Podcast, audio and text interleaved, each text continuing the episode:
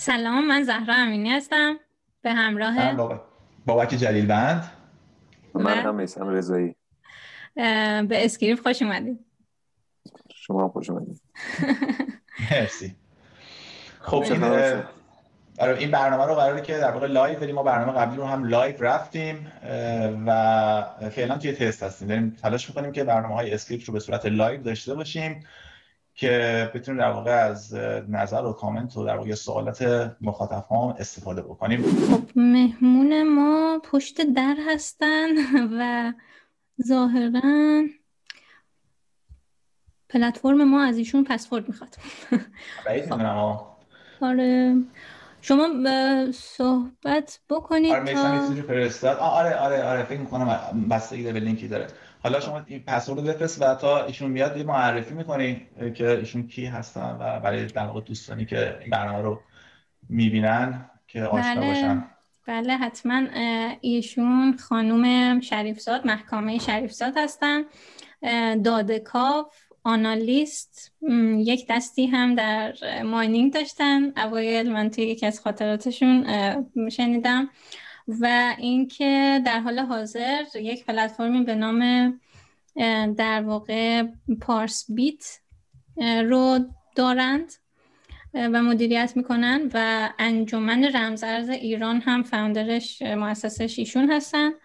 و بر من خیلی جالبه که باشون صحبت بکنیم و از بگیم که این داده کاوی چطور می‌تونه توی این سند استفاده بشه. شما باشون آشنایی داریم؟ خانم شریفزاد خانم محکام شریفزاد توی چند تا جلسه در واقع جلسه ای که گروهی بوده و دوستان دیگری هم بودن آره من باهاشون در واقع باهاشون بودم و ایشون هم اونجا حضور داشته که حالا اگر بیان بیشتر می‌تونیم صحبت کنیم که در خصوص بلاکچین سود اون جلساتی که با ایشون بودن. به تشریف آوردن. سلام. سلام. سلام علیکم. خب یه وقفه کوتاه داشتیم دوباره برگشتیم و تونستیم بعد دست به دست بدیم و مشکل رو حل بکنیم. خوش اومدین خانم شریفزاد. خیلی ممنون متشکرم. عرض سلام و ادب دارم خدمت شما و همراهان کوین ایران و مجموعه اسکریپت. خیلی خوشحالم که در خدمتتون هستم. ممنون از دعوت شما جناب رضایی سرکار ممینی امیدوارم که مصاحبت خوبی داشته باشید مرسی ممنون. مرسی از اینکه دعوت ما رو پذیرفتیم و تشریف آوردیم ارادتمندم ممنونم. در خدمتتون هستم. مرسی مرسی. والا شما تشریف نداشتین و ما داشتیم راجع به این تصویر صحبت می‌کردیم. این تصویر. که داشتیم می‌گفتیم آیا به نظر شما عوامل محیطی مثل انتخابات مثل کرونا مثل عواملی که اتفاقایی که پیش میاد و روی زندگی ما روی پول های فیات تاثیر می‌ذاره. آره رو بیت کوین تاثیر می‌ذاره یا نه؟ مسائلی که مستقیما به شبکه مرتبطه مثل در واقع هاوینگ نصف شدن در واقع جایزه ماینرها و یا اینکه مثلا ماینرها بیان دستگاهشون رو خاموش بکنن. آیا اینها هست که قیمت بیت کوین رو مشخص می‌کنه یه بخش بزرگیش رو یا نه؟ بیت کوین مستقیما به عوامل محیطی پاسخ میده. و می‌خواستیم نظر شما هم راجع به این موضوع بدونیم. بله. اول اینکه خب خیلی خوشحالم که توی همچین روزی تونستیم با هم دیگه صحبت بکنیم که تقریبا از سال 2017 منتظریم که بیت کوین هم دوباره یک جهش سعودی قیمت رو داشته باشه. امروز شاهدش بودیم که فکر می‌کنم الان یه چیزی حدود 15 هزار و خورده دلار در واقع قیمتش باشه. در رابطه با تصویر و سوالتون ببینید من فکر می‌کنم که فاکتورهای تاثیرگذار روی قیمت بیت کوین و کلا مارکت ارزهای دیجیتال قطعا یک بخشیش این رو به صورت صد درصدی فضای بازارهای مالی و اخبار اقتصادی می‌تونه در واقع تشکیل بده. که اگر همچین چیزی نباشه در واقع ماهیت ارزهای دیجیتال از جمله بیت کوین هم به اون صورتی که خودشون رو بروز دادن نشون داده نمیشه. یکی از بازارهای هدف بیت کوین در واقع همین مقاصد اقتصادی و بازارهای مالی مهم جهان هستش. لذا ما نمی‌تونیم بگیم که اخبار اقتصادی جدا از و نمی‌تونه تاثیر بذاره روی بازارهای مالی. قطعا این تاثیر رو می‌ذاره و بله. قیمت های ارزهای دیجیتال هم نشأت می‌گیره از این موضوع. چه بسا الان رویدادی فضای کرونا هم بیماری کرونا هم بی تاثیر نبود و خانه نشینی خیلی از کسب و کارها افراد تاثیر خودش رو گذاشت روی این موضوع.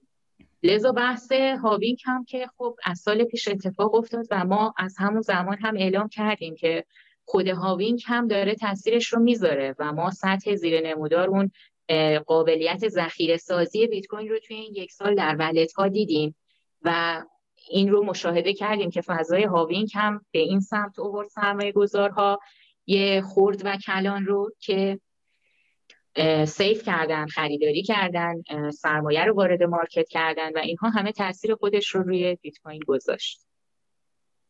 بله. شما پیش بینی با توجه به این نکاتی که گفتید پیش بینی برای این سیر بیت کوین تا پایان 2020 که خیلی نمونده و یا حتی تا وسط های سال 2021 پیش بینی دارید که چه عددی می‌رسیم؟ all time high رو می‌بینه نمی‌بینه نگه میداره اون بالا سقوط می‌کنه. من فکر می‌کنم صعود قیمت بیت کوین الان خیلی خیلی متفاوت تر از اون صعودی هستش که ما سال 2017 شاهدش بودیم. صعود قیمت بیت کوین الان بخشیش علمیه بخشیش تحلیلیه بخشیش تجاری و کسب و کاریه. الان دیگه همه درگیرش شدن تقریبا. یک فضای اجتماعی و اقتصادی زیادی وارد بحث بیت کوین شدن.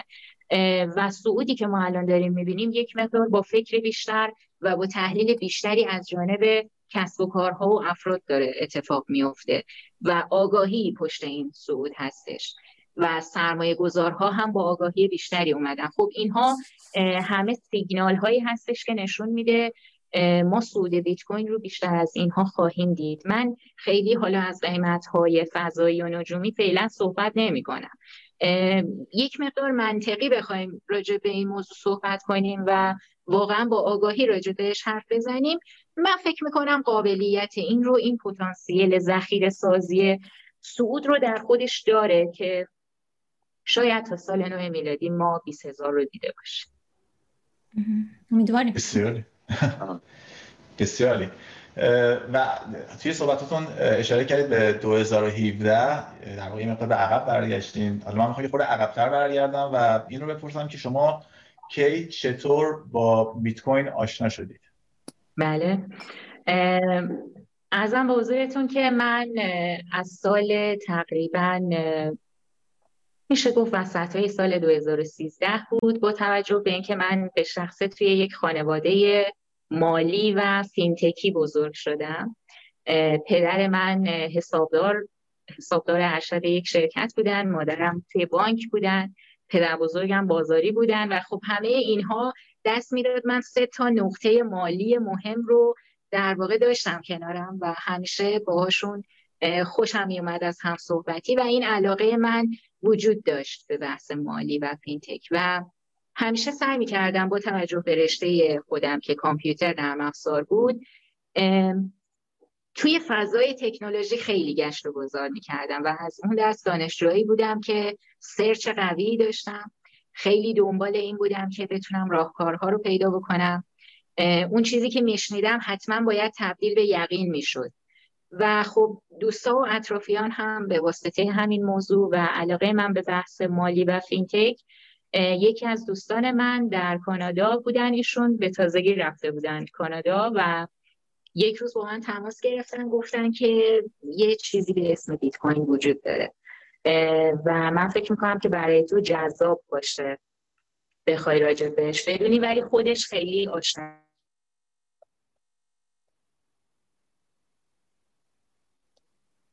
فکر کنم صداشون قطع شد تصویر قطع شدن درسته؟ بله بله connectionشون ضعیف بود. بله. ولی واقعا چه دوست خوبی داشتنشون. آره. شما از این دوستا داشتین درسته؟ نه والا ما من... از زیر هزار تا داده و search و اینجور چیزا به دست نه من من دوستم سال 2010 از اقتصاد میخون توی لندن. اومد و اومد بود سر بزن آمستردام به من. بعد گفت آره یه چیزی پیدا کردم اسمش بیت کوین و اینا. خیلی به درد تو می‌خوره. okay. ببخشید من قطع شده بودم. رسیدیم به اونجا که ایشون به من گفتش یه همچین چیزی به اسم بیت کوین هستش و من فکر می‌کنم برای تو جالب باشه. و می‌دونست که من خیلی search می‌کنم. خب دیگه بعد از اون ایشون خودشون خیلی آشنایی نداشت و خیلی متوجهش نشده بود. از من خواستش که در واقع من برم برای ایشون سرچ بکنم و بهشون بگم که قضیه به چه صورته. خب دیگه از اونجاها باب آشنایی من با بیت کوین شروع شد. اقدام کردم به اینکه سرچ بکنم. خب اون زمانم واقعا خیلی محتوای فعالی نبود به اون صورت که ما بتونیم با سرچمون در واقع متوجهش بشیم. تنها چیزی که بود من white paper خود بیت کوین رو پیدا کردم و شروع به مطالعهش کردم. و خب سال چند بود فرمودین؟ تقریبا وسط 2013 بود فکر 2013 بله. دیگه بعد از اون من شروع کردم به خوندن white paper و آشنایی با بیت کوین. دیگه با توجه به در واقع تخصصی هم که داشتم من رشته مهندسی کامپیوتر نرم افزار بودم و تا اون زمان یه چیزی که خیلی برای من جالب شده بود توی بحث بلاکچین خب من اول بیت کوین رو شنیدم و بعد وارد فضای بلاکچین شدم. اما با توجه به تخصصم که داده کاوی هستش من خیلی توی فضای big data و data mining فعالیت داشتم. نقطه عطف بلاکچین و داده کاوی برای من شفافیتش شد و با توجه به علاقه ای که جفت به جفتشون داشتم خیلی بیشتر این بحث علاقه من به داده کاوی و اینکه الان یه چیزی به اسم بلاکچین پیدا کردم. ببینم داره چه کاری توی فضای شفافیت می‌کنه. بیشتر من رو وادار به این کرد که بخونم white paper رو که بار اولم اصلا متوجهش نشدم. ببخشید داده کاوی دقیقا چیه؟ یعنی توی داده کاوی چی کار انجام میدیم؟ داده کاوی یا دیتا ماینینگ بحث رسیدگی به داده های کلان و عظیم هستش. در واقع تکامل یافته بحث آمار گذشته میشه که الان داره به صورت داده کاوی با تفاوت ورود دیتاهای بسیار زیاد توی این فضا مطرح میشه. اتفاقی که توی داده کاوی میفته این هستش که شما دارید یک سری از یک سری داده های زیاد ناسالم و غیر پاک استفاده می‌کنی برای اینکه در نهایت برسی به یک سری داده ها و الگوهای کارآمد و به درد بخور. الگوهایی که به واقعیت نزدیک هستند و می‌تونن به شما خیلی کمک بکنن در فضای کاری و شرکتی و شفافیتتون که شما بتونید کارآمدی رو زیاد بکنید هزینه ها رو کاهش بدید و خیلی اتفاقای دیگه که می‌تونه در واقع با حضور داده کاوی توی یک شرکت به فضای کسب و کاری کمک بکنه. خیلی ممنون. ممنونم. و اینکه یه چیز دیگه بعدش هم با توی فضای ماینینگ وارد شدم. توی سال تقریبا 2015 بود. از 2014 وارد فضای ماینینگ شدم. توی 2015 یه سرمایه گذاری کوچیک خودم داشتم. خرید انجام دادم و تا الان هم که در خدمتون هستم. عالی. بسیاری. و اینکه تو خود بیت کوین چه چیزهایی براتون جذابیت داشته یعنی اون point های اصلی یا شاید حالا یک point مثلا یک ویژگی خاصی داشته که باعث شما جذب بشید چی بوده؟ بیت کوین واقعا یک بحث جذابیه. یک اتفاق نادر مثل اینترنت. که می‌تونه من معتقدم اینترنت یک زمانی اومد و انقلاب دیداری رو انقلاب آگاهی رو در کل دنیا به وجود آورد. و خیلی از مرزهای دیداری رو از بین برد. خب در عین حال اینترنت توی موقعی که زمانی که ظهور اینترنت رو داشتیم ما خیلی کاربرد اینترنت رو به اون صورت درک نکرده بودیم و در سالهای بعدش کاربردهایی اومد و اینترنت تکمیل شد به تکامل رسید. من بیت کوین رو دقیقا دارم به این صورت نگاه می‌کنم. بیت کوین یک انقلاب در فضای مالی هستش. شاید اگر بخوام دقیق تر بیت کوین رو تعریف بکنم با کلماتی که به ذهنم بیاد. به نظر من بیت کوین یک می‌تونه پیشفرز داینامیک قابل تکامل غیر متمرکز برای از بین بردن مرزهای مالی در جهان باشه که این پیشفرض با ورود سرمایه های مردم در واقع می‌تونه قیمتش افزایش پیدا بکنه. و کاملتر از این بخوایم بگیم می‌تونه تبدیل بشه به یک در واقع زامن مالی واحد در جهان. من بیت کوین رو با این دیدگاه بهش نگاه می‌کنم. ممکنه که بعد از بیت کوین خیلی پلتفرم های دیگه بیاد خیلی رمز ارزهای دیگه ارائه بشه که تا الان هم شده. من بیت کوین رو به نفع مردم یک فضای غیر متمرکز به نفع مردم می‌بینم و حالا ممکنه بیت کوین به عنوان شیوه پرداخت استفاده بشه یا نشه. ولی بعد از بیت کوین هر رمز ارز دیگه ای که ارائه بشه من به نفع کسب و کارها میبینمش. اگر چیزی هم برای ارائه داشته باشه من به نفع کسب و کارها میبینمش چون دیگه نمی‌تونه چیزی باشه که بتونه جای بیت کوین رو بگیره. بیت کوین یک ایده اولیه برای ارائه ایده های بعدی بعد از خودش بود. من به این صورت بیت کوین خانم چند بار از کلمه می‌تونه استفاده کردید؟ من آیا مشکلی سر راه بیت کوین هست برای اینکه این می‌تونه به تونست تبدیل بشه یا نه؟ نه موضوع اینه که من الان حالا مصاحبت با شما در زمینه بیت کوین هم به نوبه خودش جالبه. ولی من من اینطوری میگم که ببینید الان سال 2020 و داریم راجع به بیت کوین صحبت می‌کنیم. من سال 2017 چنین تعریفی از بیت کوین ارائه نمی‌دادم. و سال 2025 هم چنین تعریفی ارائه نخواهم داد. من دارم از یک رمز ارز گفتم داینامیک قابل تکامل صحبت می‌کنم. پس وقتی که میگم می‌تونه همونطور که white paper بیت کوین نسبت به سال 2017 یا 2013 یا 2011 الان تغییر پیدا کرده. ما با اون white paper اولیه طرف نیستیم دیگه. پس می‌تونه در سال 2025 تکامل یافته بیت کوین باشه و باز دوباره تعریف من و شما نسبت به بیت کوین عوض بشه.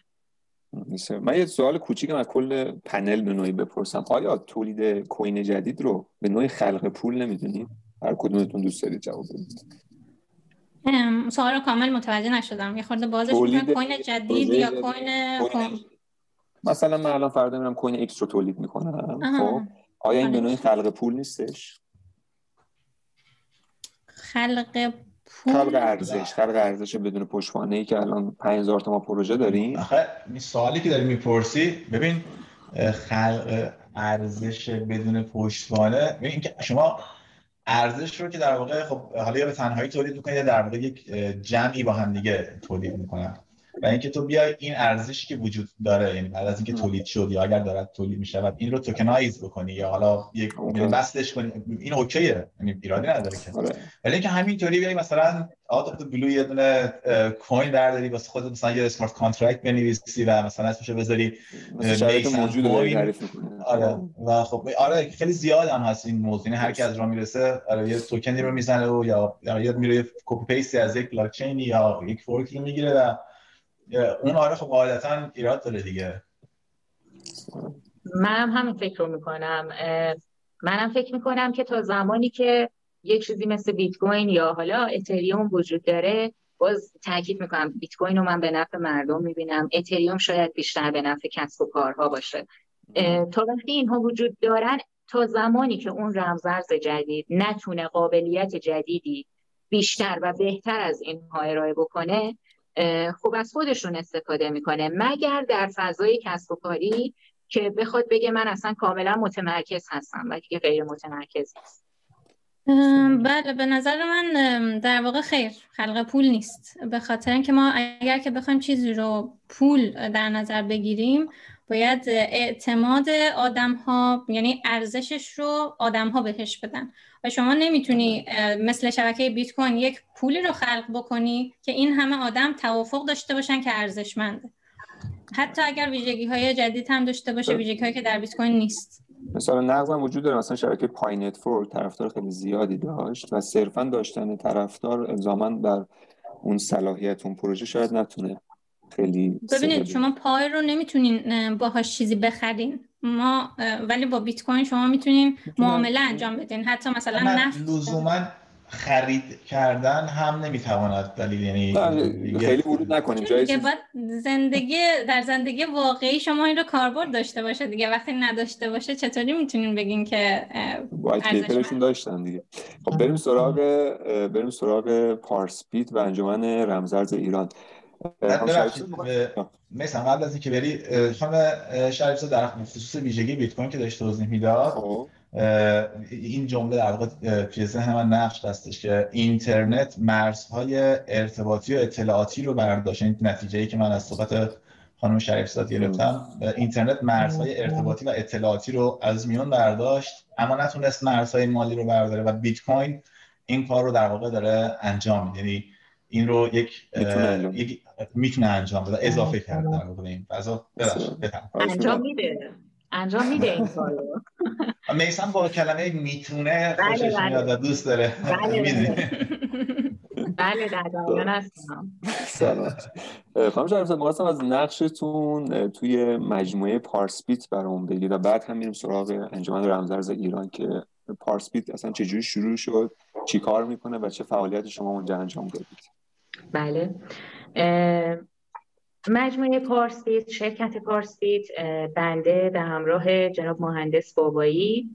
تقریبا از سال اواخر 94 95 بود که خب با توجه به اینکه من خودم بحث پژوهشی توی زمینه بلاکچین رو شروع کرده بودم و بسیار به تلفیق این موضوع با تکنولوژی های جدید دیگه فکر می کردم و به صورت پژوهشی بیشتر علمی روی این موضوع کار انجام می‌دادم.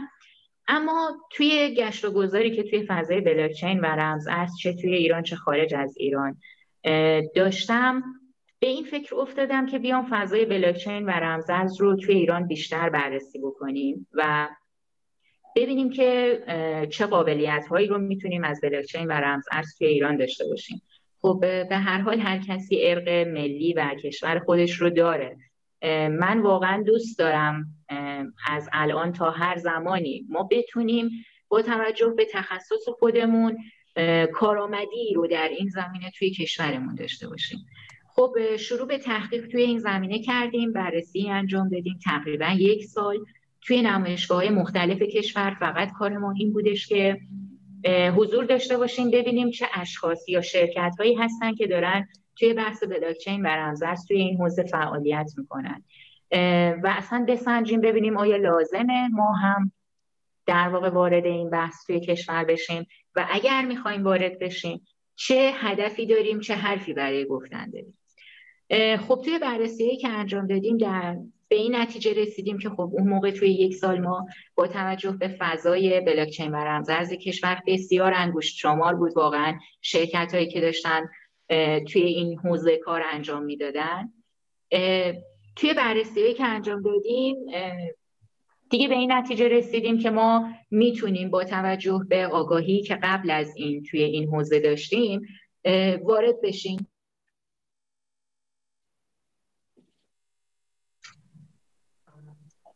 میبخشید من صدای شما رو ندارم تصویرتونم ندارم. ما صدا و تصویر شما رو داریم. بله من هم. خب دیگه شروع کردیم به اینکه ما اصلا چه هدفی می‌تونیم داشته باشیم توی این مارکت. در حال حاضر شرکت پارسپیت توی سه بخش اصلی داره فعالیتش رو انجام میده. بنده به عنوان مدیرعامل شرکت فعالیت می‌کنم. ما توی بخش اول کاریمون خب توی فضای ماینینگ کشور فعالیت می‌کنیم. البته داخل کشور کار ماینینگ رو انجام نمیدیم. فارم های ما توی روسیه دایر هستش. و توی بحث ماینینگ داریم فعالیت می‌کنیم. توی بخش دوم فعالیتمون تبادلات رمزارزی هستش که الان به صورت صرافی OTC رمز ارزی داریم فعالیتمون رو انجام میدیم. و در بخش سوم که در واقع هدف اصلی ما توی کل فضای کاری پارسپیت هستش و زیل اون انجمن رمزارز ایران ما به صورت علمی و پژوهشی بارگذاری مقالات علمی و استفاده از بلاکچین رو و تلفیقش رو با سایر فناوری ها و تکنولوژی ها توی پارسپیت داریم. چیزی که خیلی برامون توی پارسپیت مهمه و بهش اهمیت میدیم این هستش که به عنوان یک شرکت که داریم میگیم توی فضای بلاکچین و رمز ارز داریم کار می‌کنیم واقعا در این زمینه پیشرو باشیم و حداقل یک پرچم بلاکچینی توی این حوزه توی ایران باشیم. بتونیم بگیم که بلاکچین در فضای اجرایی و در فاز عملیاتی چه چیزی برای گفتن داره.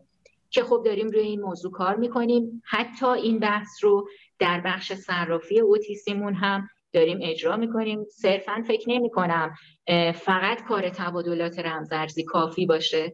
ما باید واقعا از اون ماهیت علمی رمز ارزها هم بهره ببریم و توی خود صرافی ها هم ما بتونیم بحث فناوری و تکنولوژی رو به نحوی پیاده بکنیم و چیزی برای ارائه کردن داشته باشیم. بله چقدر عالی. فرمودین که پارسپیت معامله انجام میده یعنی حالت صرافی هست. بله ما می‌تونیم خرید و فروش انجام بدیم در این پلتفرم. بله. خب سوال اولم اینه که خب این تعرفه های کارمزدهای صرافی ها به چه شکل در واقع تعیین میشه؟ تعرفه خاصی هست یا به تصمیم شخصی افراد انجام می‌گیره؟ و دومی که یه اصطلاحی فرمودیم به نام OTC over the counter. اونم اگر که لطف کنیم به این که در سطح حال جهانی همکاری که انجام میدین به چه شکل است و اصلا خود OTC چیه؟ ممنون. بله متشکرم. در بخش تبادلات رمزارزیمون خب ما بله الان به صورت صرافی OTC هستیم قابلیت تبادلات رمزارز رو داریم. اینکه تاکید می‌کنیم روی OTC بودنش OTC در واقع میشه over the counter. یعنی در واقع ما داریم کاری که توی OTC انجام میشه این هستش که من الان به عنوان یک سرمایه گذار خریدار بیت کوین یا فروشنده فرقی نمی‌کنه. اگر بخوام امروز 20 تا بیت کوین خریداری بکنم این کار رو می‌تونم از دو طریق انجام بدم. خب به هر حال صرافی ها هستن اما ما دو نوع صرافی داریم. یکی در واقع پلتفرم های مبادلاتی هستن بازارهای معاملاتی هستن. که حالا کاربرها اونجا در واقع تعیین کننده قیمت هستن. و یک پلتفرمی تعریف میشه. اون پلتفرم میان در ازای این تبادلات کارمزدی رو دریافت می‌کنه. ولی خب یک سری صرافی های OTC داریم که من اگر بخوام این 20 بیت کوین رو برم توی اون بازارهای معاملاتی خریداری بکنم به نسبت خریدی که می‌خوام انجام بدم هر چقدر خرید من بیشتر باشه میبایست مبلغ بیشتری رو توی اون پلتفرم پرداخت بکنم. و این باعث میشه که من ناخداگاه بنا به اون خریدی که دارم توازن مارکت و اون بازار معاملاتی رو هم به هم میریزم. چون من دارم یک جا 20 تا بیت کوین رو توی اون بازار معاملاتی خرید می‌کنم و هر چقدر خرید من بره جلوتر می‌خوام اوردرهای بالاتر رو بزنم. کاربر ناآگاهی که از این خرید من اطلاع نداره فکر می‌کنه یک نوسانی توی مارکت اتفاق افتاده و الان این بالا رفتن قیمت ناشی از بالا رفتن قیمت خود اون رمز ارز هستش. در صورتی که چنین نیست. گاهی نیاز اون کاربر و تقاضا باعث میشه که قیمتی که داره میره بالا. خب اینجاها OTC میگه که من میام اون پایین ترین حد قیمت market رو در بازارهای معاملاتی با اون بالاترین حد قیمت market رو در بازارهای معاملاتی در نظر می‌گیرم. ممکنه شما اون 20 بیت کوین رو با تفاوت 10 الی 15 درصد بالاتر مجبور بشید در بازار معاملاتی ببندید و بیت کوینتون رو بخرید. کاری که صرافی OTC انجام میده اینه که میاد اعلام می‌کنه آقا من این 20 بیت کوین رو قابلیت این رو دارم که با قیمتی متوازن با قیمت market در اختیار شما قرار بدم. به نحوی که قیمت رو در market به هم نریزیم و اون هرج و مرج و اون نوسان ناخودآگاه در market اتفاق نیفته. پس صرافی OTC قابلیت این رو داره که حجم زیادی از رمز ارز رو در یک قیمت مناسبی به صورتی که مارکت به هم نریز قیمتش در اختیار متقاضی قرار بده. و سوال بعدیتون در رابطه با کارمزد بودش که در واقع به صورت سلیقه‌ای می‌تونه باشه یا نه. خب مسلما که به هیچ عنوان هیچ صرافی و هیچ مدیر صرافی اجازه نداره کارمزد دل بخواه برای خودش تعیین بکنه. چون اگر که شاید حالا من داشتم لباس میفروختم مثلا می‌گفتم که اوکی حالا من دوست دارم این لباس رو با این قیمت بفروشم. ما داریم از یه مارکت جهانی صحبت می‌کنیم. یه چیزی که با سرمایه مردم به صورت مستقیم در ارتباط مسئول هستیم و باید به صورت کارشناسی قیمت هایی رو تعیین و تنظیم بکنیم. به هیچ عنوان نمی‌تونه به صورت سلیقه‌ای باشه. اما دو بحث اینجا مطرح میشه. یکیش بحث قیمته یکی بحث کارمزده این دوتا با هم متفاوته. قیمت اون زمانی تعیین میشه که من تأمین رمز ارزم از کجا صورت گرفته. می‌تونه سرمایه داخلی شرکتم باشه. می‌تونه از توی فارم من اومده باشه. اینها تأثیر گذار هستش. پس من توی کارسپید میام یه کارشناسی رو روی قیمت انجام میدم. این خیلی بحث مهمیه که واقعا ما داریم با چه قیمتی رمز رو در اختیار کاربرها قرار میدیم. قیمت تموم شده ما در پارسپید با توجه به پتانسیل ماینینگی که داریم و بخشی از حجم رمز ارزهای ما از توی فارممون میاد خب اینجاها تا حدودی بهینه میشه و با توجه به اینکه ما به صورت اوتیستی داریم کار انجام میدیم اگر قرار باشه بریم این رمز ارز رو از توی مارکت جمع بکنیم ناخداگاه خود این صرافی اوتیستی اومده مارکت رو به هم ریخته و قیمت رو به ناخداگاه برده بالا. پس من ممکنه یک روزهایی قیمت بیت کوینم حتی پایین تر از قیمت بازار معاملاتی باشه. چرا؟ چون من دارم قیمت رو از اون بازار تأمینم در نظر می‌گیرم. پارسویت الان در حال حاضر توی ایران، کانادا، امارات، ترکیه و روسیه داره فعالیت می‌کنه و نمایندگی داره. یه بحث مهمی که توی قیمت های رمزارزها مطرح میشه اینه که من قرار همیشه بیت کوین رو از توی ایران تامین بکنم. چرا این موضوع رو مطرح می‌کنم؟ این تاثیر می‌ذاره توی بحث قیمت ها به خاطر اینکه یک روز قیمت ریال به هر دلیلی در واقع اون نرخ برابری ریال تتر بسیار بالاست و من با اون مدیریت و marketing ی که دارم می‌تونم این نرخ برابری رو توی لیر تتر به صورتی تأمین بکنم که قیمت رو بتونم توی market ایران بهینه بکنم. این برمیگرده به مدیریت در واقع صرافی که ما بدونیم به چه صورت می‌تونیم قیمت رو توی مارکت بهینه بکنیم. بهینه کردن دقیقا منظورتون چی هست؟ دقیقا منظور اینه که اگر امروز قیمت بیت کوین توی ایران 300 لزوما من نباید اینطور فکر بکنم که خب تموم شد.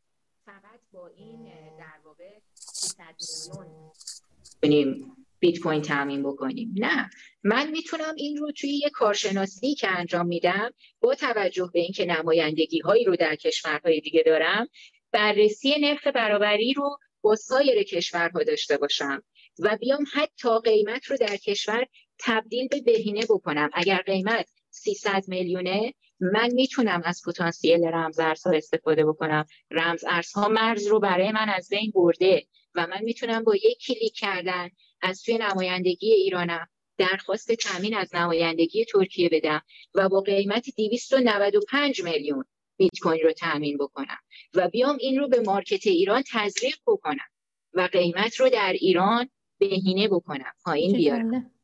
این کاریه که میشه واقعا انجامش داد. پس user ما باید این رو بدونه. سرمایه گذار باید آگاه باشه به این موضوع که همچین می‌تونه در مارکت بیفته. لزوما فقط نباید قیمت بره بالا یا فقط نباید قیمت بیاد پایین. اینها باید یه فکر و کارشناسی پشتش باشه. ما توی پارسپیت به این صورت نیستش که واقعا به صورت دل بخواه بیایم امروز تعیین بکنیم نرخ قیمت بیت کوین این هست. ما بله. میشینیم تمام نرخ های دلاری رو استخراج می‌کنیم. تمام قابلیت های نمایندگی همون استخراج میشه. market ایران رو زیر نظر داریم. و حتی گاهی وقتا درست نیست. ما اگر هم یک قیمت پایین تری داریم بیایم market رو دستکاری بکنیم و اجازه ندیم market سود بکنه. شاید گاهی وقتا این پتانسیل صعود داره در خود اصل market شکل می‌گیره. منظور من این نیستش که ما بیایم جلوی این موضوع رو بگیریم و دستکاری بکنیم. منظور اینه که ما در جایگاه صرافی رمز ارزی توان تفکر و کار کردن کارشناسی رو داشته باشیم. ببینید من به شدت مخالف اینم که صرافی های رمزارزی با صرافی های کاغذی کارشون یکسان دیده بشه و به یک شکل بهشون دیده بشه. چرا؟ چون که ما داریم توی یک فضای علمی و تکنولوژی کار انجام میدیم. درسته که با مارکت جهانی طرف هستیم ولی با یک علمی باید این تبادلات صورت بگیره.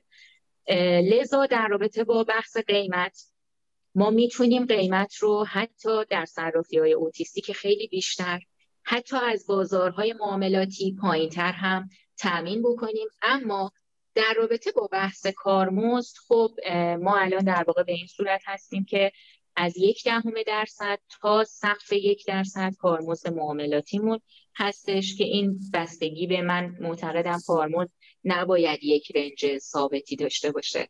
ولی میشه براش حداقل و حد اکثر در نظر گرفت و یوزر از کف و سقف کارمزد صرافی مطلع باشه. خب از جایی که ما شرکت حقوقی هم هستیم فاکتور رسمی در اختیار کاربرها قرار میدیم و کاربر ریز قیمت کارمزد قیمت تمام شده و واریزی نهاییش رو می‌دونه. من معتقدم اون کسی که داره یک بیت کوین می‌خره فرق می‌کنه با اون کسی که داره یک دهم بیت کوین می‌خره. از کارمزد اون شخصی هم که داره یک بیت کوین می‌خره باید از شخصی که یک دهم می‌خره کمتر بشه. پس من به کارمزد متغیر پالیسیتون پالیسیتون این هست بخش حرفتون رو قطع می‌کنم. پالیسیتون هستش که متناسب با حجم معامله که اون فرد انجام میده شما دارید حالا یک کارمزدی در نظر و فکر می‌کنم که کلا این market صرافی ها یک market آزادی هستش و اینکه اگر یک صرافی خیلی بخواد خارج از این حیطه بقیه رقیباش فعالیت کنه احتمال داره یا با ورشکستگی روبرو بشه یا عدم وجود کاربر برای اینکه مثلا پیش از حد گرون بشه و خودش داره خودش رو یه جورایی market تون بله. handle می‌کنه به نوع خودی و هر کسی حالا هوشمندتر باشه می‌تونه user بهتر و راضی تری با مجموعش داشته باشه. بله. بریم اگر ممنون توضیحاتتون بریم سراغ انجمن رمز ارز و اینکه من خیلی ازش اطلاعاتی ندارم. ممنون میشم به من بگید که چی هستش. حتما. انجمن رمزارز ایران. حالا اسمش رو گذاشتیم انجمن رمزارز ایران. خیلی توی فضای انجمنی هنوز کار انجام نمیده. شروع کار انجمن با تعدادی از بچه های متخصص و کارشناس حوزه بلاکچین و پژوهشگر این حوزه بودش که توی ایران و حالا یه هم توی کانادا هستن. بیس این که حالا یک گروه تلگرامی هستش در واقع انجمن رمزارز ایران بیس و شروع کار انجمن از فقر اطلاعاتی موجود در زمینه بلاکچین و رمزارز شکل گرفت. و هدف اصلی این انجمن هم از بین بردن این فقر اطلاعاتی در ایران هستش. زمانی که انجمن رمزارز کارش رو شروع کرد از سال 2017 انجمن رمزارز کارش رو شروع کرده. ما شاهد یک سری فقدان اطلاعاتی در زمینه بلاکچین و رمزارز توی کشور بودیم و استفاده ها و سوء استفاده های زیادی که داشت توی این فضا می‌شد. چه تو زمینه ماینینگ چه توی زمینه تبادلات به خصوص توی زمینه تبادلات. خب این باعث شدش که ما بگیم که تقریبا کمترین رسالت ما این هستش که توی این حوزه بیایم یک فضایی رو ترتیب بدیم و دنبال کننده ها و علاقه های این حوزه بتونن بیان اونجاها و به صورت رایگان از اطلاعات کارشناس ها استفاده بکنن. یه مشکلی که بچه ها توی ایران دارن این هستش که کمتر مطالعه می‌کنن.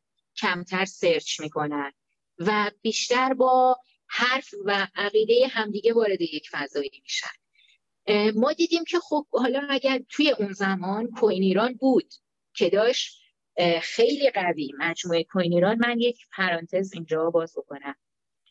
با توجه به اینکه حالا اینجا هم دارم صحبت می‌کنم بعد نیست به این موضوع اشاره بکنم واقعا. مجموعه کوین ایران یک مجموعه یک رسانه متخصص و کارشناس با حضور واقعا اعضای قوی توی زمینه بلاکچین و رمزارز هست که به واقع رسالت خودش رو در اطلاع رسانی و آگاهی بلاکچین و رمزارز توی این فضا داشت. و ما خودمون برای ایجاد انجمن رمزارز از کوین ایران یاد گرفتیم الهام گرفتیم که خب اوکی کوین ایران الان یک سایته که داره توی این زمینه خیلی خوب حرفه‌ای اطلاع رسانی می‌کنه. اما من این دیدگاه رو داشتم که نمی‌خونن search نمی‌کنن نمیرن سراغش اطلاع کسب کنن. آقا من میگم بیت کوین خوبه برو بخر. خب چرا گوش میدی؟ نباید این کارو بکنی. من میگم اتریوم خوبه برو بخر. نباید این کارو بکنی. در نتیجه توی صحبت اولی که ما با بچه های انجمن داشتیم گفتیم بیایم فضای تلگرامی رو ایجاد بکنیم و در قالب پرسش و پاسخ یا حتی اگر پرسش و پاسخی هم نیست ما خودمون شروع بکنیم به تزریق این اطلاعات توی انجمن و شروع بکنیم به ارائه خدمات توی آگاهی رسانی. من یه نکته رو هم اینجا بگم. من میگم حالا اسمشو گذاشتیم انجمن رمزرز ایران. اون چیزی که اسم و کلمه انجمن واقعا پیاده سازی می‌کنه الان در حال حاضر انجمن رمزرز ایران نیست.